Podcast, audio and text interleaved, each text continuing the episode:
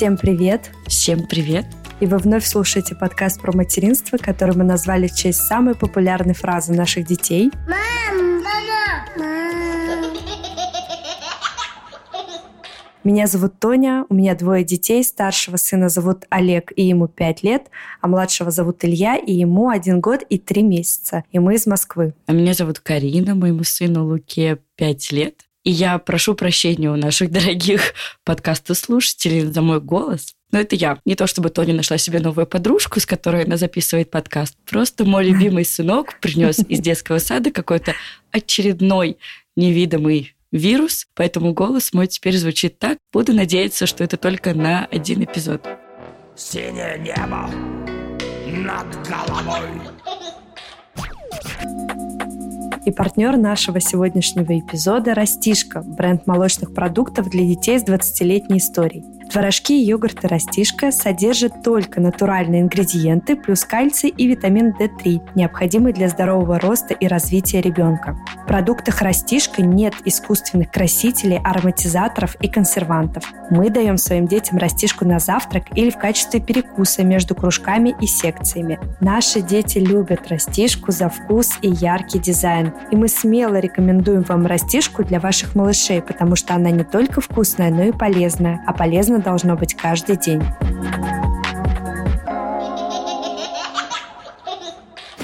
И сегодня мы хотим обсудить очень полезную, терапевтическую для всех мам тему. Сегодня мы хотим поговорить про достаточно хорошую маму и достаточно хорошую ведущую подкаста, которая даже с таким голосом ведет подкаст.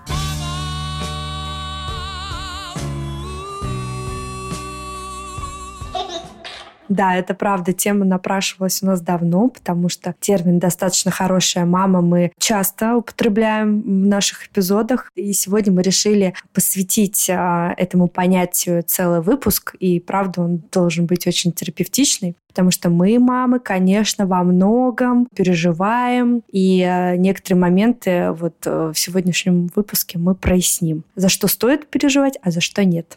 Да, я помню, что я услышала такое понятие «достаточно хорошая мать», достаточно поздно. А у Луке уже было больше года, когда я это прочитала. И на самом деле, мне кажется, тогда это была какая-то отправная точка моего материнства. Я стала менее тревожная и более спокойная. И, наверное, прежде чем рассуждать на эту тему, нам нужно понять, что такое достаточно хорошая мама и почему вообще важно каждой маме держать это у себя в голове. Ох, это да, потому что зачастую мы читаем огромное количество книг про воспитание детей, мы смотрим различные социальные сети, которые пропитаны вот этой идеальностью, конечно, может быть, даже не специально, но сравниваем себя с этими образами, применяем на себе эти советы, которые мы услышали, или не применяем, и тоже за это переживаем. Поэтому, да, конечно, вообще мир родительства, он достаточно тревожный, Понятие «достаточно хорошая мать» ввел Дональд Винникот, по-моему, лет 70 назад. Это британский педиатр и психоаналитик, и в свое время он, конечно, изменил представление родителей о воспитании детей. Я в свое время читала этот сборник, называется он «Маленькие дети и их матери», и там вот как раз описывали методы воспитания того времени, повторюсь, 70 лет назад. Да, у них, конечно, в основе был режим и неприучение к ручкам. Возможно, некоторые такие же советы вы слышали от э, своих родителей, да, что не надо приучать к рукам. Вот как раз-таки с этим в свое время и боролся Дональд Винникот. Все его тезисы были основаны на том, что родители всегда знают, что нужно для своего ребенка. Интуитивно они знают, и он призвал общественность не вмешиваться в эти отношения, в эту тонкую грань между родителями и детьми в своих всех выступлениях, книгах э, тонкой нитью вообще прослеживалась мысль о том, что лучшее, что могут сделать специалисты, это вот как раз оставить матерей в покое. Все, конечно, в то время восприняли не сразу эту идею, потому что, повторюсь, было такое общественное мнение, что детей нужно воспитывать только так и никак иначе. И за счет этого мамы того времени испытывали чувство вины, если они позволяли себе там дольше поносить э, детей на ручках или там, не дай бог, совместный сон с ними как-то устроить.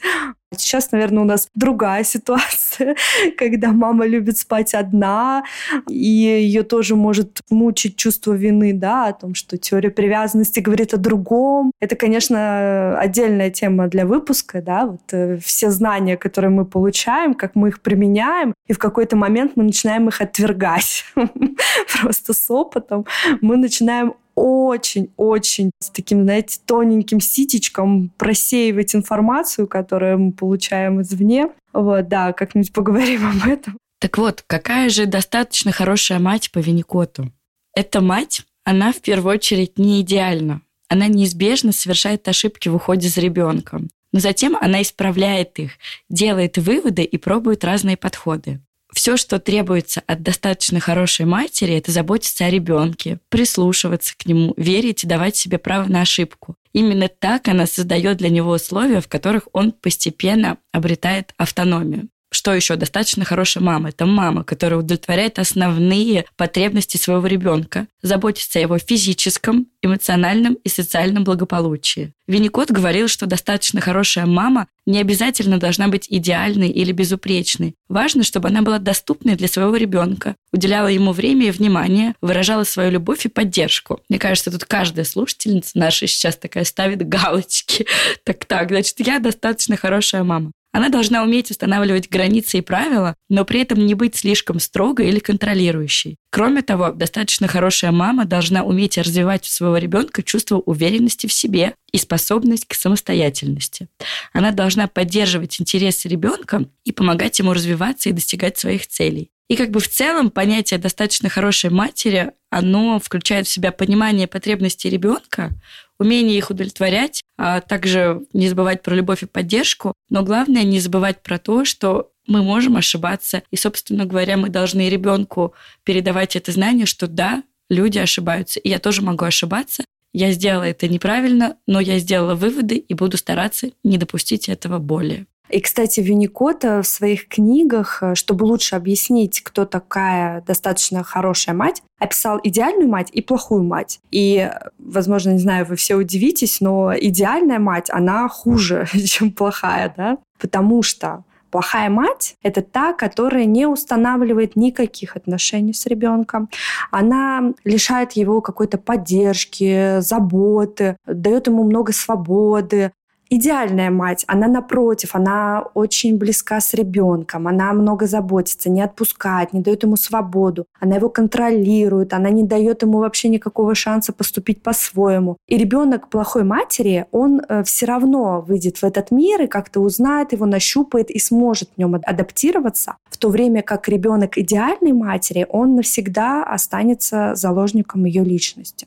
Один очень умный человек которому я очень доверяю, когда я ему жаловалась на то, что мне кажется, что я плохая мать в чем-то, да, а это у каждой из нас, наверное, бывает. Хотя я все же знаю женщин, которые никогда себя такой не считали. Она мне сказала одну прекрасную вещь, что плохая мать никогда не думает о том, что она плохая мать.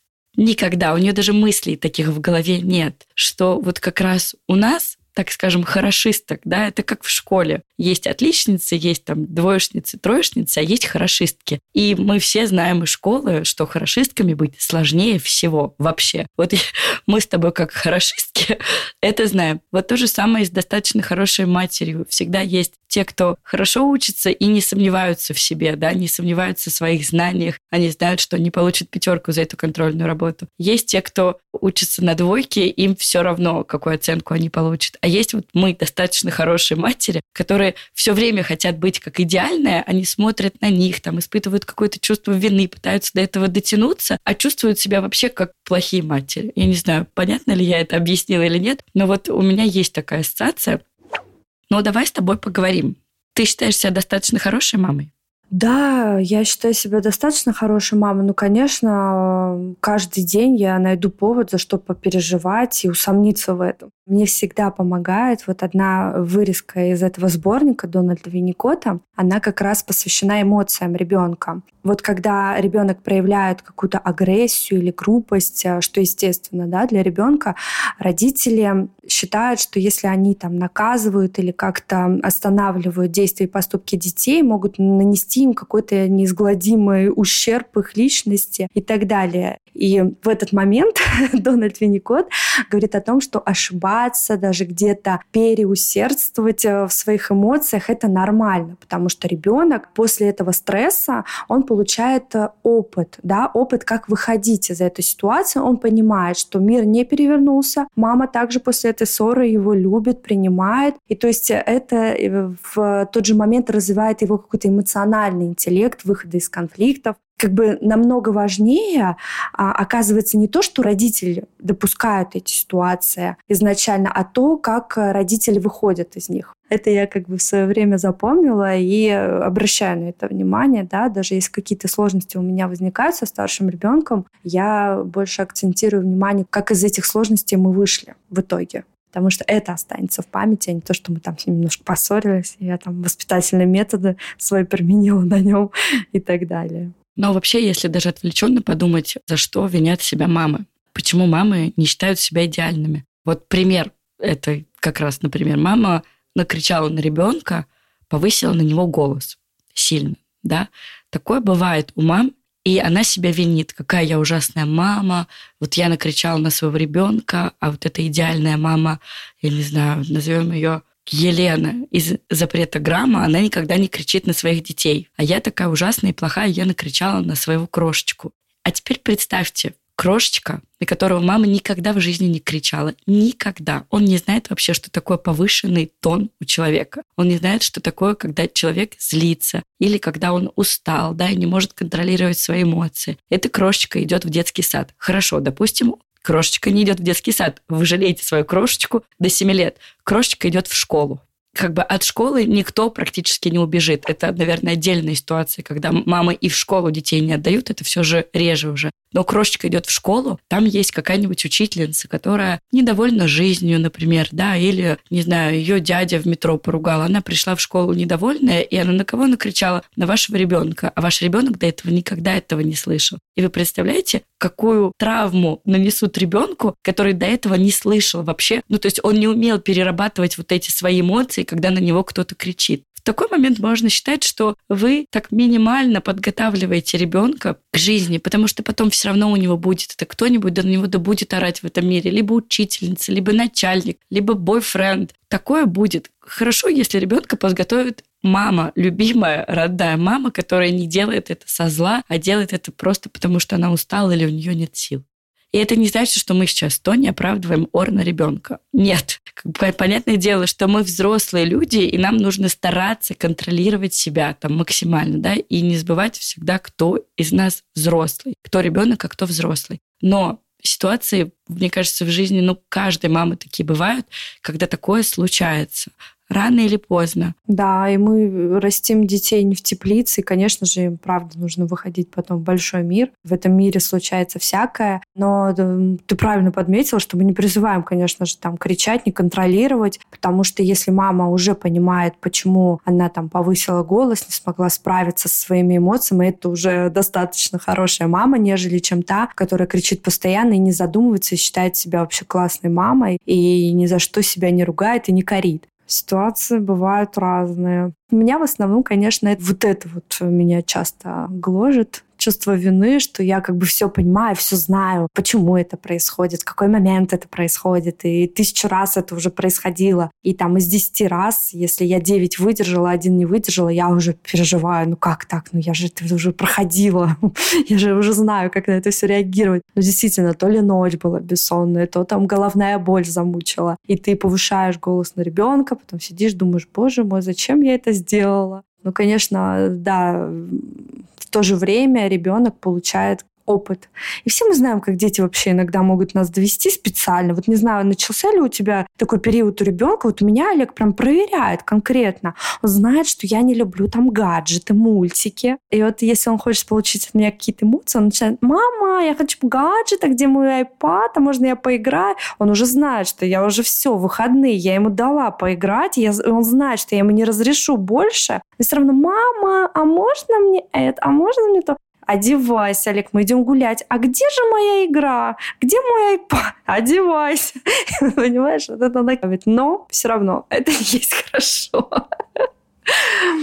Да, вот мне как раз э, у Винникота вся эта история конкретно про ошибки, она мне очень нравится, да, то, что достаточно хорошая мама, она может ошибаться так же, как и любой другой человек. Важно понимать и помнить, что никто в этом мире не является идеальным. И вообще все допускают ошибки. Важно, чтобы мама, мы уже об этом говорили, наверное, еще раз нужно повторить, чтобы мама была готова признавать свои ошибки, извлекать из них уроки и в будущем уже, как ты и сказала, улучшать свои действия. А иногда ошибки могут быть важным уроком для ребенка, и они помогут как раз ребенку развивать навыки решения проблем и принятия решений. Мне кажется, таким образом мы, мамы, учим своих детей, что ошибки, они не являются чем-то плохим или страшным, а что ошибка – это вообще естественная часть жизни. И важно учиться на них и продолжать двигаться вперед. Вот у меня Лука сейчас, у него есть такой период, знаешь, он очень боится ошибиться. Он типа супер аккуратный такой становится. И он говорит, мама, ну я не буду это делать, я могу допустить ошибку.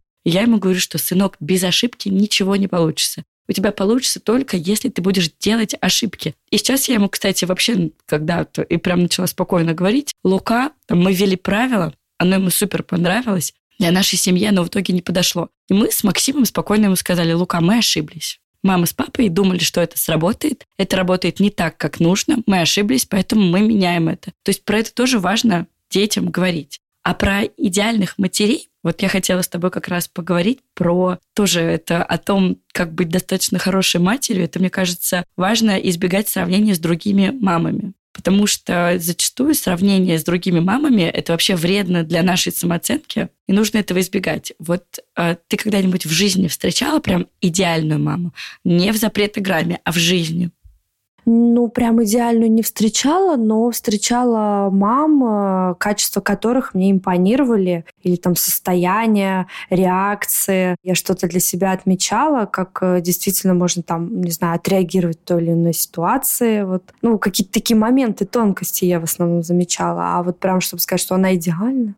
У меня была история, у меня есть знакомая, она на самом деле во многом очень приближена к идеальной женщине. То есть это человек с шестью кубиками пресса после двух естественных родов, после двух беременностей. У нее прям такой пресс, знаешь, а там Оксана Самойлова отдыхает. Этот человек всегда с укладкой, всегда. В субботу, утром ведет детей на какой-то кружок, она будет с укладкой, с макияжем, она пылесосит дома два раза в день, и когда ты приходишь к ней домой, у нее дома всегда идеально чисто. При этом она не домохозяйка, она работает в крупной международной компании на хорошей должности. Когда-то она рассказывала о том, как она кормит свою семью и скидывала мне пример меню. У нее есть типа меню домашнее, да, и там не такие простые блюда, которые ну, обычно у меня или у тебя, а там прям бедрышки утки в соусе конфи и так далее. Я это сейчас на бум сказала. Но там достаточно сложные блюда и завтраки, там расписаны все эти.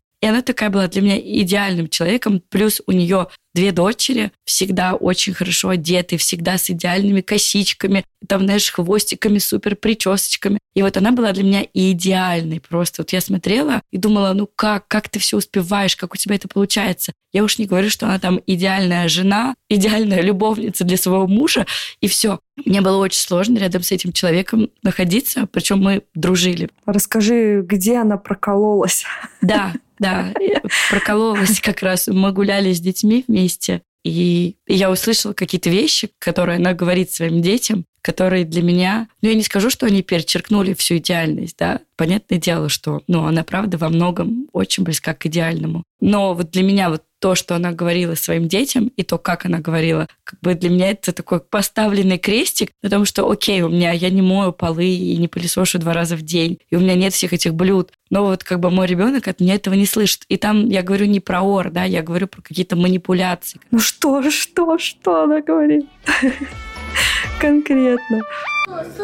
Давай, говори, сто, сто. Ну, например, представь, что ее дочку зовут Настя. И она говорила, Настя, ну что ты выглядишь как свинья? Девочки — это принцессы. Принцессы себя так не ведут. И если ты будешь такая грязная, а тебя увидит принц, в тебя никто никогда не влюбится, потому что ты выглядишь как свинья. Ну, то есть это я первое, что вспомнила, да, а таких историй было много. Много-много-много. И в этот момент я поняла, что идеальных людей не бывает. Хотя я к ней была максимально приближена, да, она вообще не блогер, и мало того, у нее нет Инстаграма, она не сидит в соцсетях. Мы с ней потом об этом говорили, да, что в чем-то получается, но для нее важны вот эти моменты. Для нее важна идеальность быту, идеальность фигуры, идеальность укладки, идеальность отношений с мужем. Как бы дочки для нее тоже важны, но она не видит в этом ничего такого плохого, понимаешь? Ее воспитывали так ее родители. И, как видишь, получилось-то в итоге все не так плохо. Человек достаточно успешный, образованный, умный, говорящий там на нескольких языках и так далее. Но опять для каждой из нас эти пункты свои, да. Для кого-то идеальный 6 кубиков пресса при наличии двух родов и двух беременностей. Для кого-то идеально это всегда чистота в доме. Для меня важно вот как раз вот эти манипуляции в общении с детьми. Для меня это такой red flag. Я стараюсь это не использовать вообще. Для меня это правда важно. Я не знаю почему. Мой ребенок, возможно, будет расти не с идеальной мамой, но при этом я очень пекусь о том, как он себя ощущает в этом мире. Поэтому идеальных людей нет, вообще нет. Особенно блогеров в запретограмме. Про блогеров это вообще отдельная история. Ой, тем вообще, да, верить нельзя, это правда. Знаем мы одного такого блогера. Может быть, им и можно верить, да, но не забывайте о том, что они не могут вам показать 24 часа своей жизни. Невозможно это показать. В общем, я не знаю, был ли этот показатель, например, с моей подругой, но да, она такая. Я думаю, что у каждой из нас найдется такой пример. А для кого-то, между прочим, мы можем казаться идеальными. Это сто процентов. Но мы вообще не идеальны. Вообще нет. Ну вот, сегодня вы узнали, что иногда я прикрикиваю на своего старшего сына. Ну я, ну, я тоже периодически. Как бы вот это контейнирование, о котором мы все говорим, вот эти все советы, эмоциональные интеллекты иногда не работают. Нет, я тоже стала повышать э, голос на ребенка, на своего.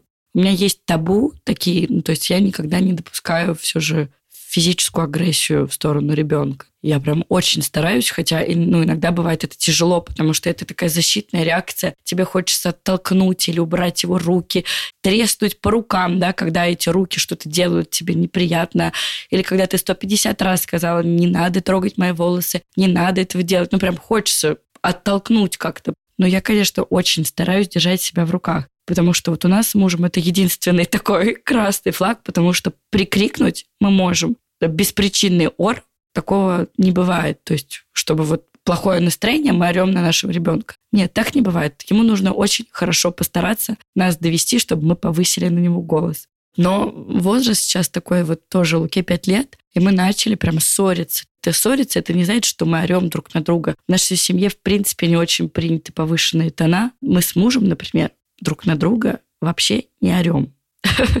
У нас такая фишка, ну, мы не повышаем друг на друга голос. Ни он на меня, ни я на него. Но у нас бывают все ссоры, какие-то неприятные разговоры, после которых остаются у всех неприятные послевкусия. И вот недавно мне Лука говорит, мама, что-то мы часто стали ссориться. Мне это не нравится. Я говорю, да, нам тоже не нравится, сынок. Мы с папой вообще постоянно там, ты ложишься спать, если день был не очень, мы еще и переживаем о том, как мы провели этот день с тобой.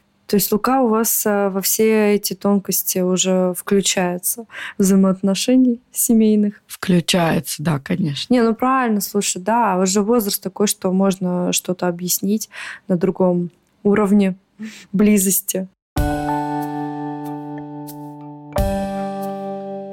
Еще хотелось бы поговорить про такие важные признаки достаточно хорошей матери. Это такие, как забота и любовь к своему ребенку. Вот мне кажется, что это прям такая основная красная ниточка, которая идет через все материнство достаточно хорошей матери. Иногда одной любви более чем достаточно для ребенка. И вот, кстати, а Дональд Винникот, он отношения родителей и ребенка назвал холдингом. Это когда родитель создает для ребенка необходимые условия, там, защищает его, но при этом как бы оставляет возможность э, исследовать этот мир, экспериментировать в чем-то. И э, вот этот холдинг, он позволяет в будущем э, успешно достичь важной цели воспитания и сепарироваться ребенку от родителя в том числе и начать как бы, самостоятельную взрослую жизнь. Поэтому это тоже важный момент холдинга.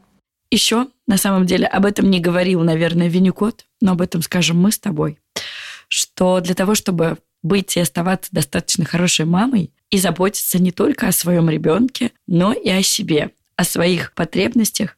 Тоня, почему забота о собственных потребностях важна для того, чтобы оставаться достаточно хорошей мамой? Слушай, ну, мне кажется, мы очень часто говорим о том, что женщине, в принципе, нужно всегда оставаться в ресурсе, и это благотворно влияет на всю ее семью. В первую очередь нужно надеть маску на себя, а потом на ребенка. Все мы знаем. Поэтому, чтобы, конечно, оставаться в контакте, на каких-то высоких вибрациях, маме в первую очередь нужно уделять время себе. Лишние полчаса полежать в ванной. Запланировать. Это очень важно, потому что не всегда мы, знаете, можем написать мужу, сегодня ты с ребенком, и все, и уйти. Но не всегда есть такая возможность. А если ты за неделю его будешь предупреждать о том, что, дорогой, в пятницу с 5 до 7 я ухожу, ты обязан. Вот как у вас там принято, может, там или ты остаешься с ребенком, или бабушку попросить там определенное время посидеть с э, детьми. Поэтому всегда нужно планировать. Планировать свои свидания с мужем тоже заранее, планировать какой-то досуг. И вот это все наполняет женщину, и она в семье становится более такой наполненной, расслабленной. Она больше счастья излучает, потому что она отдохнувшая, переключившаяся на какие-то другие свои потребности. То есть она ну, наполненная и жизнерадостная в эти моменты, поэтому очень важно, конечно, следить за своим состоянием и не стесняться, не, не воспринимать, вот знаешь, родительство и материнство как тяжелую ношу, вот что я мать-героиня, я буду страдать, но мой ребенок будет есть первое, второе, третье компот. Да ничего страшного с вашим ребенком не случится, если вы один раз закажете доставку, блин, лишний раз полежите на диване. Вот реально, ничего страшного. Но на следующий день ваш ребенок получит столько любви, столько заботы, столько ресурса от мамы, что ему хватит надолго. Поэтому вот я призываю некоторые моменты, конечно, исключать из своей жизни, там лишний раз не мыть полы, а провести время, не знаю, с мужем, смотря сериал.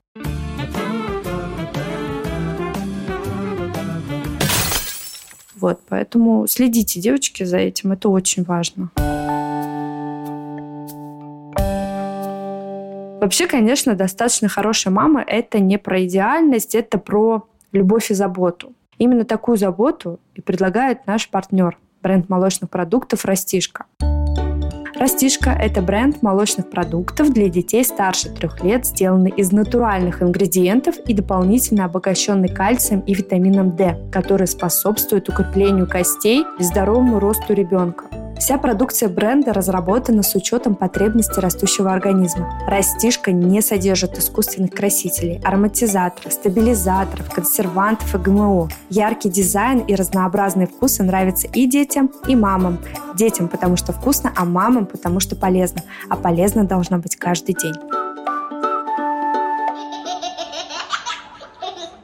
А теперь я хотела поговорить про то, что неплохо было бы если бы у достаточно хорошей мамы, например, был а, какой-то такой план действий на случай, если у нее возникнут проблемы или трудности с родительством. Ну, то есть такой план в голове. Вот я приведу на своем примере, какой это бывает у меня а потом уже можем это обсудить подробнее. Например, когда я не справляюсь с какой-то ситуацией, очередной какой-то скачок возрастной, да, и я не понимаю, что там с моим ребенком происходит и как мне в этой ситуации дальше быть, я говорю себе, так, Карина, стоп, не паникуй, у тебя есть там три источника, которым ты доверяешь и там пару людей, к которым можно сходить за советами. Я, значит, вечер укладываю ребенка спать спокойно, стараюсь там не супер винить себя. Переписываюсь, например, с тобой, обсуждаю эту ситуацию. Могу там с другой подругой, у которой тоже ребенок в этом же возрасте. Потом я иду слушать какой-то вебинар специалиста, который мне нравится. Или возвращаюсь к какой-то книге, которую я использовала как ну, настольную книгу про материнство.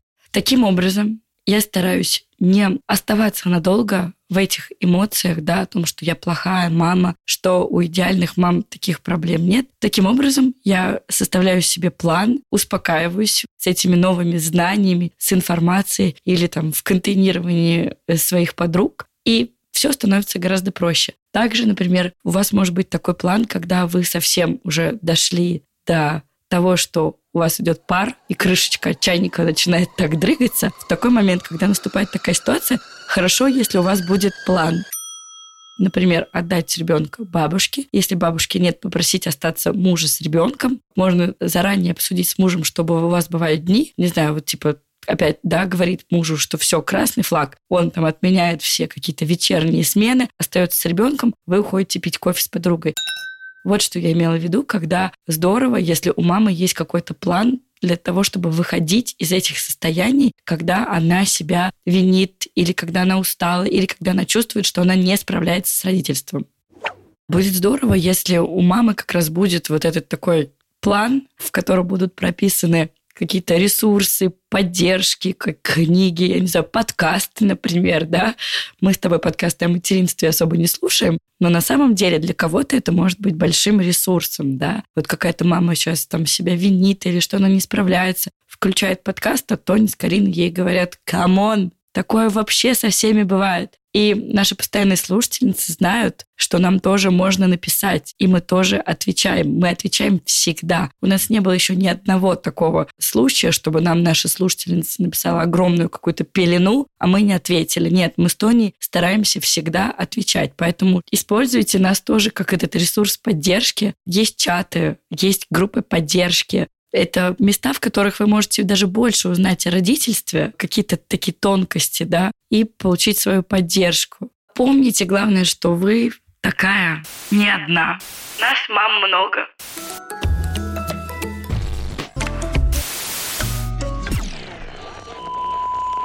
А, вы знаете, мы снова здесь. Мы записывали эпизод про достаточно хорошую мать. А теперь прямое включение спустя два дня Дело в том, что у нас произошла техническая заминка. Когда мы записывали эпизод, у нас не записалось последние пять минут эпизода на дорожке одной из нас. Я не буду говорить, кто в нашей подкастерской семье технический неудачник, не буду называть этого человека, не буду. Слишком сильно я ее люблю, чтобы называть. Но мы записываемся заново.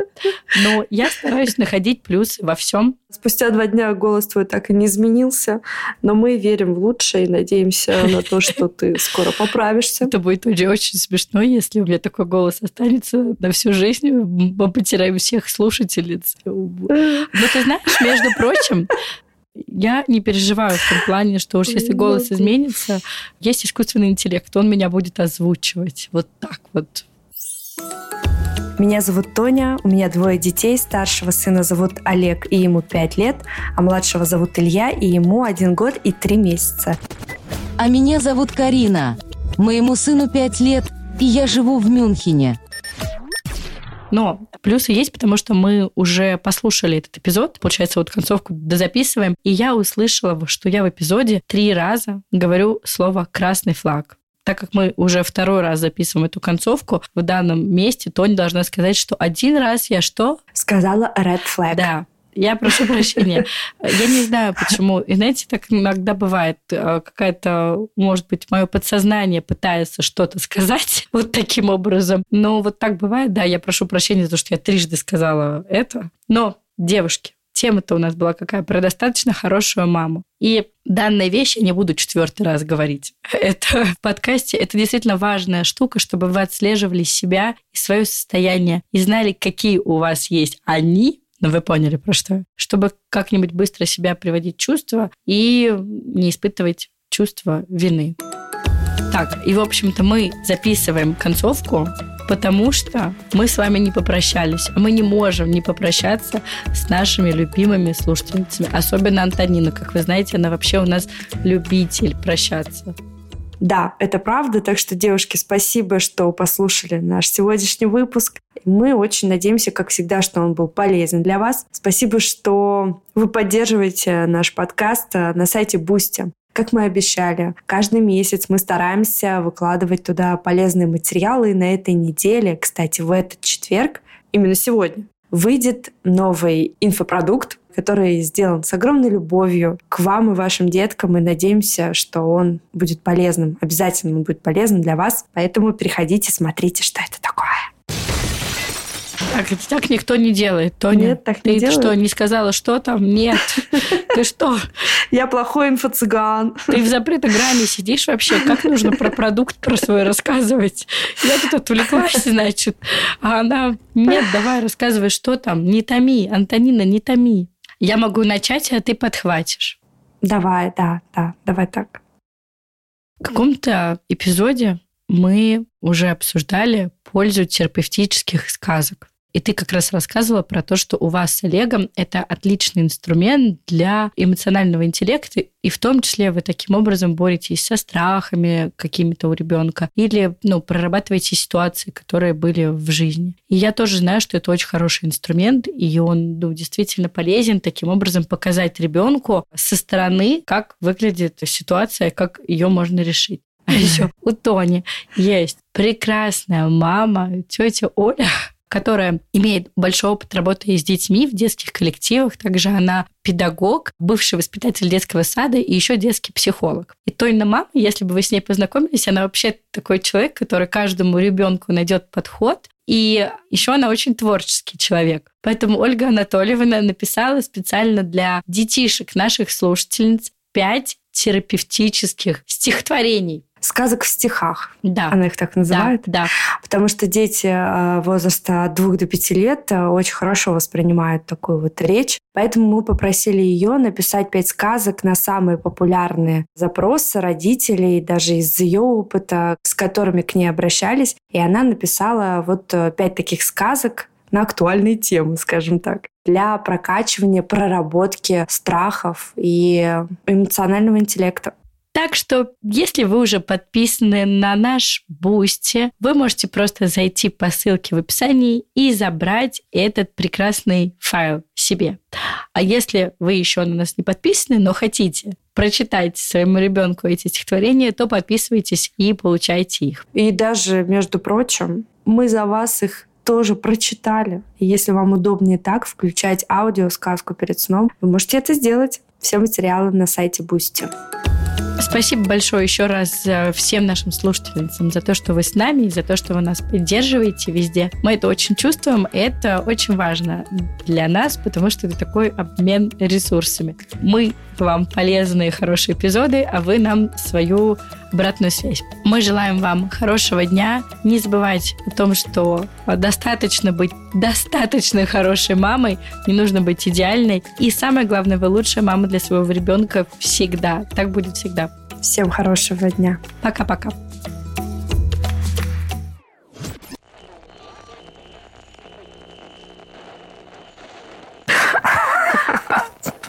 Все. И этого человека я считаю своей близкой подругой. Она заставляет меня с таким голосом перезаписываться. Так. Блин, может быть, Леша, может как-нибудь мой голос подфайнтюнить? Есть фейстюн для голоса, пожалуйста, отфейстюньте. Я теряю голос.